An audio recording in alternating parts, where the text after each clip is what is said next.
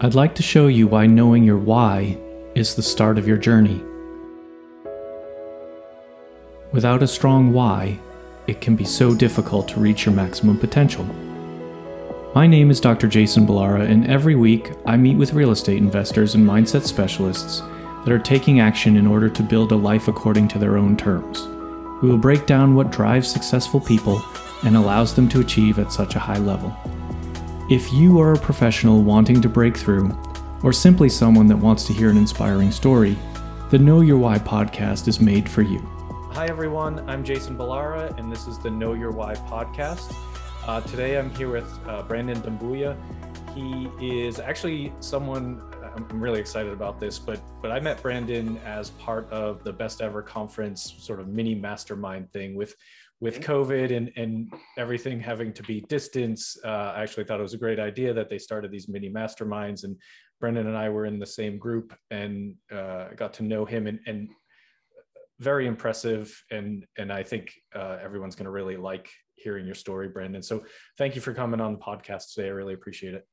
Yeah, no, I'm glad to be here. Appreciate you, Jason. I miss our mastermind days. Oh, yeah, so I'm, I'm excited about being on here too. Yeah, we need we need to get back get that back together. That that would be great. For sure. But, um, why don't we start and just I'll let you kind of tell people your story, you know, kind of where you're from and everything, and, and and where you're going in the real estate world. Yeah, for sure. So um, I'm from Atlanta, born and raised. So that's where I am now. Um, I even am repping the Georgia Tech. Uh, that's where I went to school for undergrad. Uh, so, and this is one of the most exciting things about your podcast is like being it, it being a Know Your Why podcast, because I think that that's so important, like understanding what fuels somebody and what got them from point A to point B or where they are now. Like, I think that's huge, and understanding like their motivations and where they're going to go in life. Um, so I grew up in Atlanta, of course, uh, born and raised. My family is from Sierra Leone in West Africa. Um, so I grew up here. I was born here, but we moved back shortly after I was born. I, after my first birthday, my mom shipped me off back there, and we were supposed to live there. My dad still lived there. All my sisters grew up there, and they still live there now. Um, but there was a civil war that uh, brought me, my brother, and my mom back here, and we've been here ever since. So it was just like a huge difference of what my life would have been versus what it is now uh, because of that incident. Um, the first time I went back to Sierra Leone was when I was fourteen, um, and it was just a big culture so- shock seeing a developing country. And uh, I noticed that there was a lot of opportunities and a lot of development going on, but it wasn't being done by the Sierra Leoneans themselves. So that was one of the biggest things that got me interested in real estate at a young age when I was in high school. Um, I wanted to be able to learn how to develop communities for the better and invest in the people in those communities so I can take that skill and go back home and have an impact on my home country.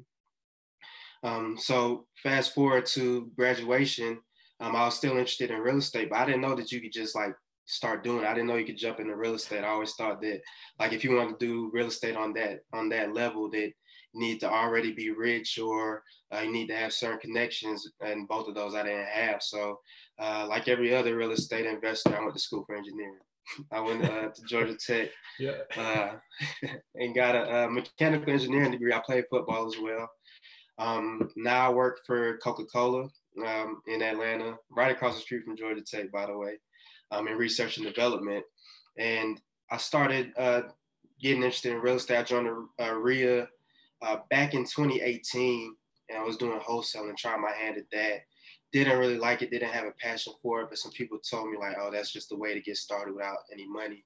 And I did that and wasn't successful. I think a big part of that is like just not being interested, not having the passion for it. And when you have the passion, that makes you persistent and, you know, go through the ups and downs and bounce back from the failures. And I didn't have that. But I did learn a lot in the process. I learned a lot about real estate in general. I learned a lot about networking and what it took to, to make it in the industry. So I started back last year and I uh, purchased my first property. And um, it was a two-unit property, and uh, we did a heavy value add on a heavy renovation, uh, put in about sixty-five grand worth of renovation. And through that whole project, there was a lot of headaches, a lot of failures. I did a lot of things wrong, but I did enough things right to where the investment is still a great deal, and it gave me the confidence to want to move into the commercial space. Um, from there, I started learning how to underwrite deals. I leveraged some of my skills being analytical as an engineer. Um, I took some courses online, learned how to underwrite, found some partners, and now we're moving forward in the commercial space. And I know we'll talk about that more, so I don't want to give too much away. Yeah, no, uh, that, that's great. Um, and, and, you know, sort of thank you for, for sharing that story too. I guess let's, well, first of all, I don't think I knew you played football. What position did you play?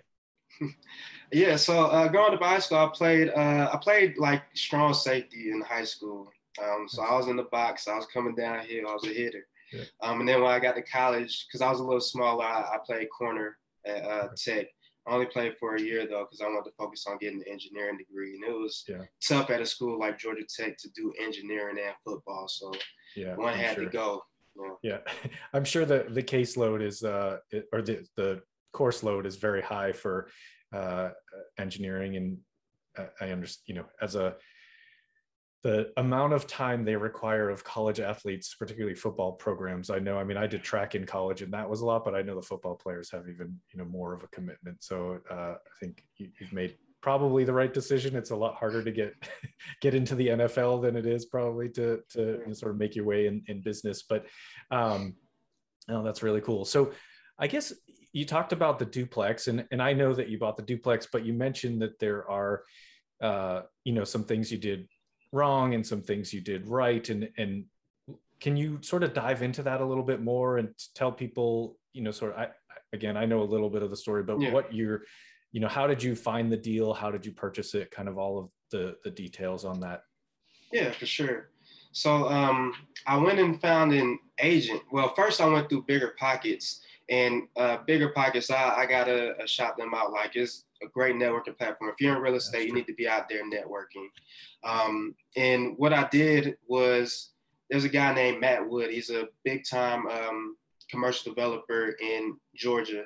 And I saw him speak at a BiggerPockets event one time. And then like a year later, I saw him on BiggerPockets. I was like, you know what? I don't have much going for me, but I got nothing to lose. Let me reach out to him, see if I can get a call. And we ended up having a call, a thirty minute call. And It was it was great. Like he gave me a lot of tips. He gave me a lot of things that I could work on, and gave me a lot of encouragement and helped build my confidence. And one thing that he gave me, he put me in contact with one of the agents in his brokerage. And from there, that's really kind of what sparked that whole multifamily space, because he was a young guy that was also getting into multifamily. But um, I found an agent who worked with investors. He was also an investor himself, so he had the connections, and he was able to find me this deal off market. It needed a good amount of work, but we were able to get it at such a discount that it still made sense. Okay. So yeah, that's how we found it. And another thing I could say for anybody getting into this, look at deals consistently, because this wasn't the first deal we looked at. We looked at several, but after you spend so much time looking at them, you can figure out what's a winner and what's not. And I knew right away when I saw this, that this was a winner. Yeah. Yeah. So it was an off-market deal. And then how did you go ahead and, and purchase it? Did you just sort of have a standard conventional loan, or what did you do for that? I used a renovation loan. So I used a, a home style loan, and it allows you to put the price of the renovation in the loan itself. So you don't have to come out of pocket for that. Okay. Do you have to put anything down on those, or is it like a no, no down payment type of loan, or you, you have to come up with something? So I had to put five percent down. And because it was off market, I also had to pay closing costs, but we worked something out with the seller where we upped the price a little bit, so he contributed to closing costs. Gotcha. Okay. Awesome. So, so yeah, just, you know, another good point there is just getting creative with however, mm-hmm. how, whatever you need to do to make the deal work, especially when you're getting started, it's just right. find a way. Your, your point about, you know, looking at a lot of deals, so you know when the, when the right deal comes across your plate, then you, you know when to act, you know, to act on it. And also just having that, um, you know, kind of the conviction to, okay, I found this good deal. Now I'm going to figure out how to make it happen. So maybe tell us a little bit about what, you know, you mentioned what some things went wrong, some things went right. What do you, what do you mean by that sort of specifically? Yeah. Um, one of the things I would say is if you're using a renovation loan, even though you're the mortgage company is funding your renovation, it would be best to have capital up front, because there's a whole process from getting money from the bank. They have to come and do an inspection. There's paperwork. Okay. You have to get it signed by a contractor before they release funds to continue work. So there was multiple times where we got stopped along the project just because we ran out of funds. So you want to have capital up front. And two, um, do more, do a lot of due diligence, especially on your contractor. My contractor, he, he was, he's good. He, he does a good job. It's just the time frame that he does it in is not the best. So the project took a lot longer than I expected. Yeah. So, but, but he did a great job. So I will say that he does good work. He's just more so for the, if you're kind of trying to nickel and dime and keep costs low, but don't have much of a time frame, he's good to go with. But in an investment property where time is money, and every day that yeah. you don't have your property rented, you're losing money, you definitely want to go with somebody that can get the job done quickly.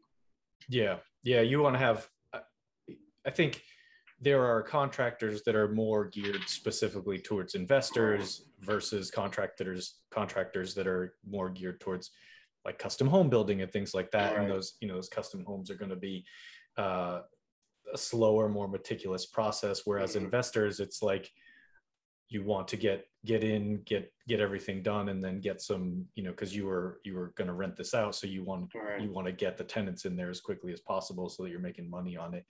Um, so you, you're house hacking this, is that right? Yes, essentially. Yes. Yeah. So yes, you're I'm here now. Okay. And, uh, everything is going well with that.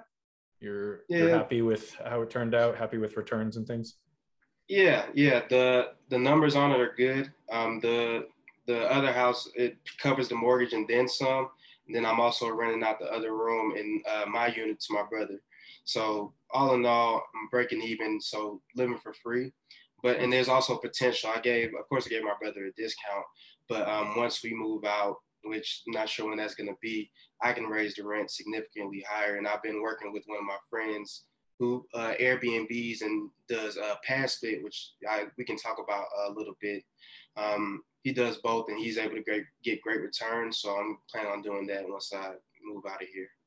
Okay, so let's talk about that. What uh, I'm not sure that I'm familiar with. With you said PadSplit?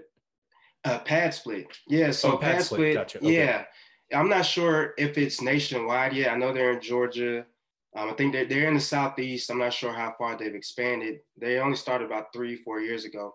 Uh, but it's a co-living platform. So essentially, it makes it easy for you to rent each room individually. Um, that, you know, there's typically better returns when you can get each room rented out individually, mm-hmm. but there's also a lot more headaches. So a lot of investors don't like doing that. Uh, but with PadSplit, they kind of take over that, a lot of the headache out of it, and they manage that.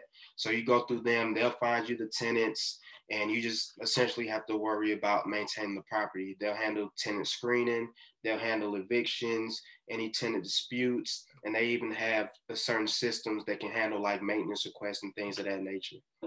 Oh, okay. So it's essentially a, a property management type of platform?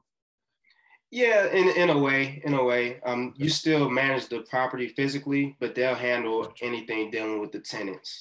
So yeah, they, and it's very helpful. And they, they take a percentage, of course. Yeah, yeah, sure. Uh, no, that, I mean, that sounds reasonable. I mean, especially if you're, you're local to it, and it's like, if mm-hmm. you don't mind having to, whether it's you fixing something or sending someone over to fix it, it if they're managing the tenant side of things, I think that's, that's very helpful. Yeah. Um, So then you, you know, kind of now you're, you're venturing into to the multifamily space. Um, how did you, was that always your intent, or, or large multifamily, I should say, uh, was that always your intent, or, you know, kind of what, what sent you in that direction? So commercial real estate and large scale development was always the plan. I did not think that I'd be able to get there as quickly as I did. And that's just a testament to being in the right place at the right time, networking with the right people, mm-hmm. and uh, largely the pandemic. Um, I wouldn't say that I'm the most focused person, but with there being no distractions and no opportunity to go out, yeah. I spent a lot of time last year um, going through those courses that I mentioned, learning how to underwrite. I think I went through maybe twenty-five hours of video courses online. Uh, spent a few months just meticulously every day going through those courses. And once I did that, I found the confidence to network and from there, things just started taking off. Good, good. Well, I mean, it's obviously the pandemic wasn't a, a good thing, but right, right, you, right. you made the best of a bad situation and, and, you know, use that time wisely to, you know, sort of advance yourself and, and, you know, become more successful. So can you walk us through that sort of what, uh, I know that you have now a deal under contract. So I, we want to tell us kind of how that came about and, and how that process went. Yeah. So I got connected with um, Julie from Old Capital. And she connected me with two other partners. They were looking for somebody to underwrite. And it was funny because like I had just finished uh, all my courses and just started looking at deals myself and underwriting them myself. So I didn't even have a whole bunch of confidence in myself to do it at that point. Uh, but I was speaking with them. And that's one thing I can say I appreciate with the pe- I appreciate about the people that I partner with. They kind of spoke that confidence into me. Um, I kind of told them my background. And I really, I didn't, you know, go in there selling myself short. I just wanted to make sure I was honest about what yeah. I could do and what, it could, what I couldn't do. Uh, so I told them that I had an analytical background. I was an engineer. I was working in corporate and I could do work at a high level. But in terms of specifically underwriting, I wasn't that experienced. And they were saying, you know, you'll be able to pick it up. Um, you're already good with numbers. You demonstrated that. And, um, From there, I just started looking at deals from them. Started off kind of slow. I'm looking at one deal here, two deals there. But after I started getting the hang of it, they started sending me more and more. And then after a while, you know, it was, you know, two, three, four deals a week, you know, I'm able to look at and was able to develop a system to kind of get through it quicker by looking at deals that, that made more sense and more detail. And the ones that didn't, I was able to quickly get those out of my, out of my, out of my sight and focus on the ones that, you know, were potential. And um, after about seven, eight months of looking at deals that didn't work, you know, it's it a tough market. We had to look, I probably looked at close to one hundred deals in, in those, those seven, eight months. Um, we found one that actually worked, you know, the numbers kind of looked good on it. And we were able to pursue it further, and that's the deal we ended up getting under contract. Okay. You want to tell us a, a little bit about the deal? Yeah, for sure. It's a one hundred twenty-six unit deal in Little Rock. And uh, great thing about it, it's in a good location. It's in the heart of Little Rock. And I know a lot of people may be like, you know, why Little Rock? Nobody really thinks of Little Rock. Everybody's in Dallas or even Atlanta right now. Um, but Little Rock, and is that's one of the best things about it, because Little Rock is an emerging market.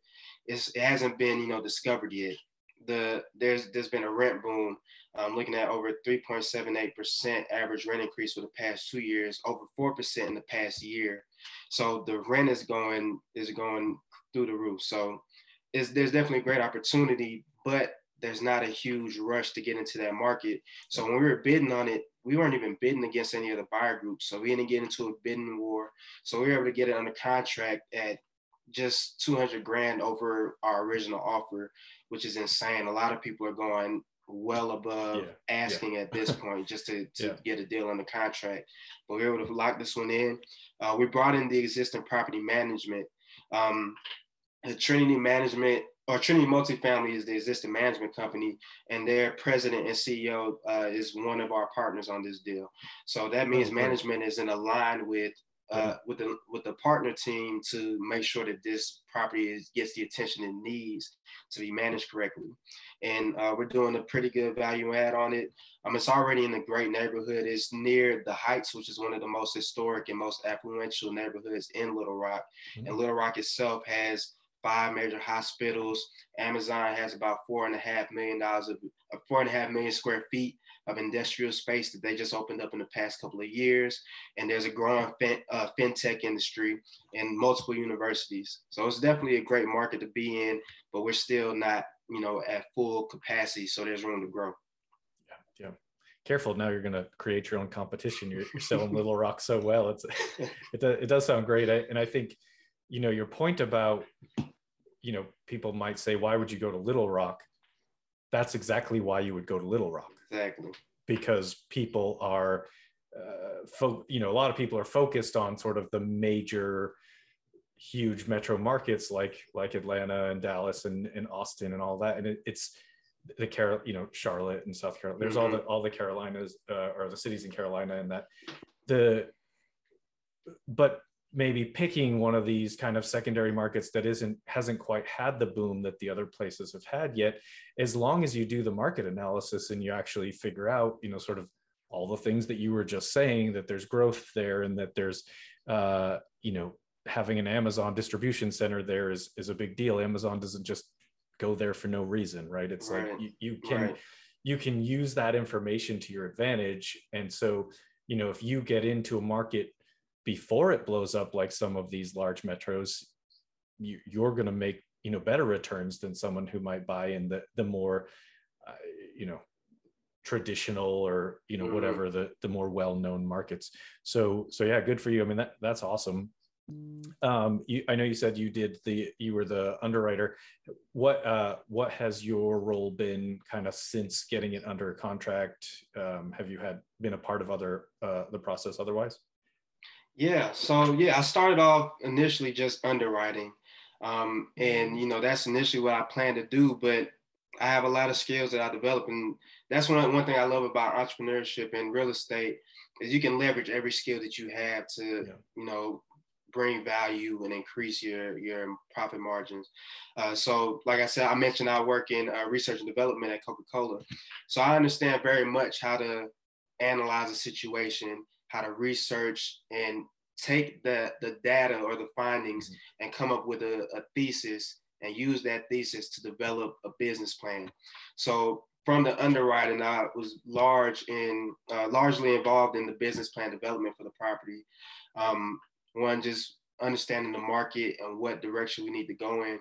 Uh, also, one of the things that I, I did, I uh, contracted a water conservation company, uh, S A S uh, Water Conservation, and bringing them in. And for a seventy-seven thousand dollar one-time investment, we're looking at uh, savings of forty-three thousand dollars plus annually. So we'll be able to recoup those those expenses, you know, pretty quickly.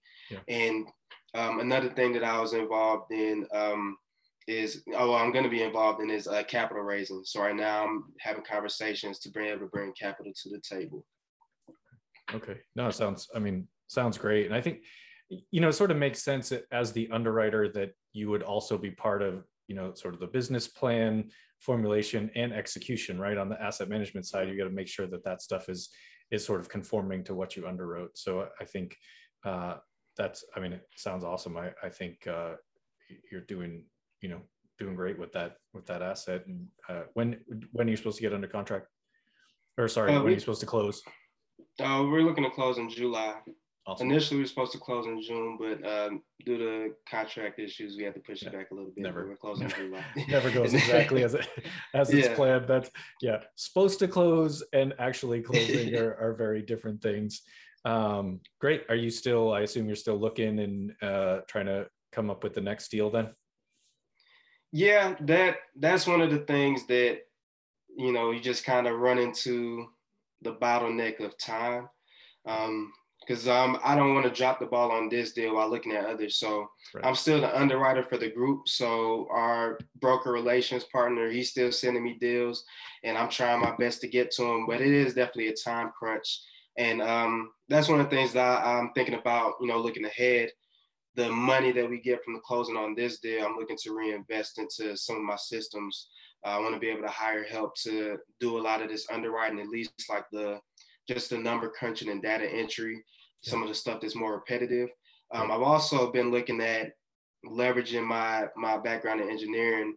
Um, in the past, when I first started working in real estate, I did a few things like Uh, leveraging Java and writing programs. So I had made a Java um, program that searched the county website um, based on the Excel doc of addresses and then pulled property information. So I just created a web scraper.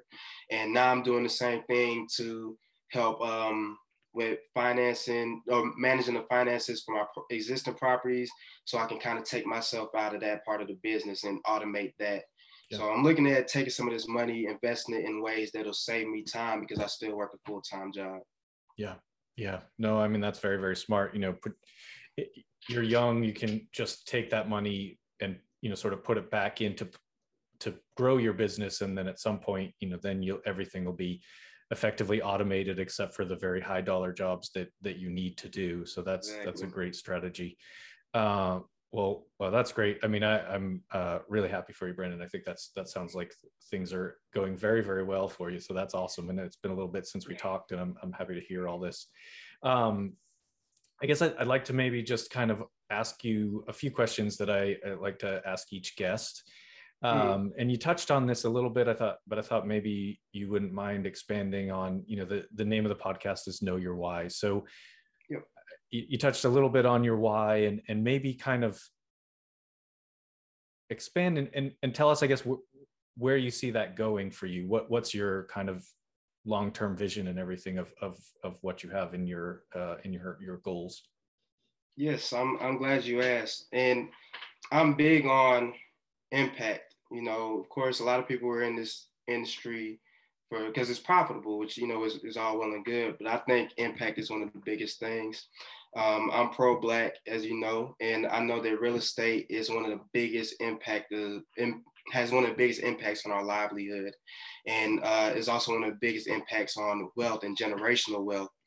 And I know that gentrification has always been looked at in a negative light for some groups, and a positive light for others. And I've been in situations, I've been in communities where we've been negative in, negatively impacted by gentrification.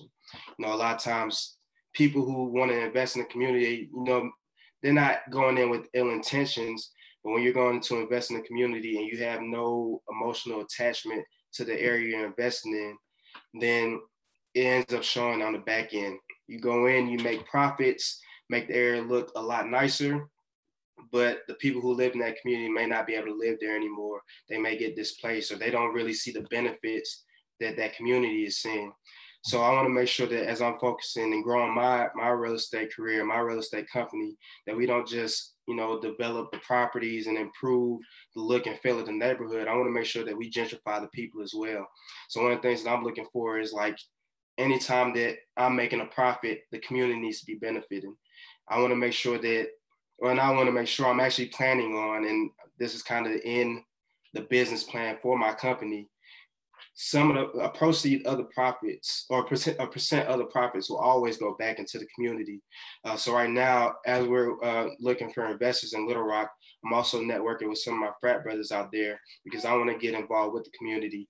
They have community initiatives in there that I want to get involved in and take some of those earnings and invest them into a local school or uh, invest them into a local, just, you know, something to improve the area so that, you know, that the area that gets developed can also go back to developing the people so that those kids growing up in that area have a chance to do better and actually stay in that area as it improves. So that's one of the biggest things I want to do uh, on a small scale.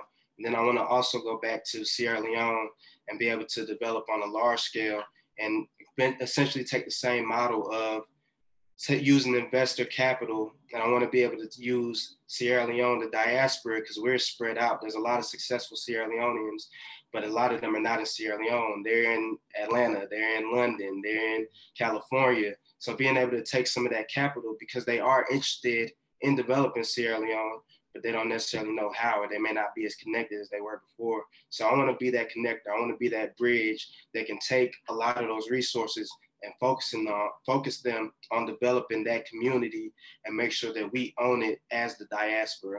So that's why I want to go long term with this. And I think that that same concept can be duplicated throughout Africa. And then that's going to go, it's going to, it's going to go miles. It's going to like be very important for it to address a lot of these social and racial and inequality issues that we're seeing right now. Because when you have the capital, when you have the ownership, then you really have the power and you don't really need anybody to, to help you out of your situation. You're in charge of your own destiny. So that's why I want to go with this long term, and that's what I've dedicated my life and my business to. I I just want to say that that's exactly why I started this podcast, for for that answer. That's it. That's I mean, I, that's exactly, thank you. And I, and I believe you will do it.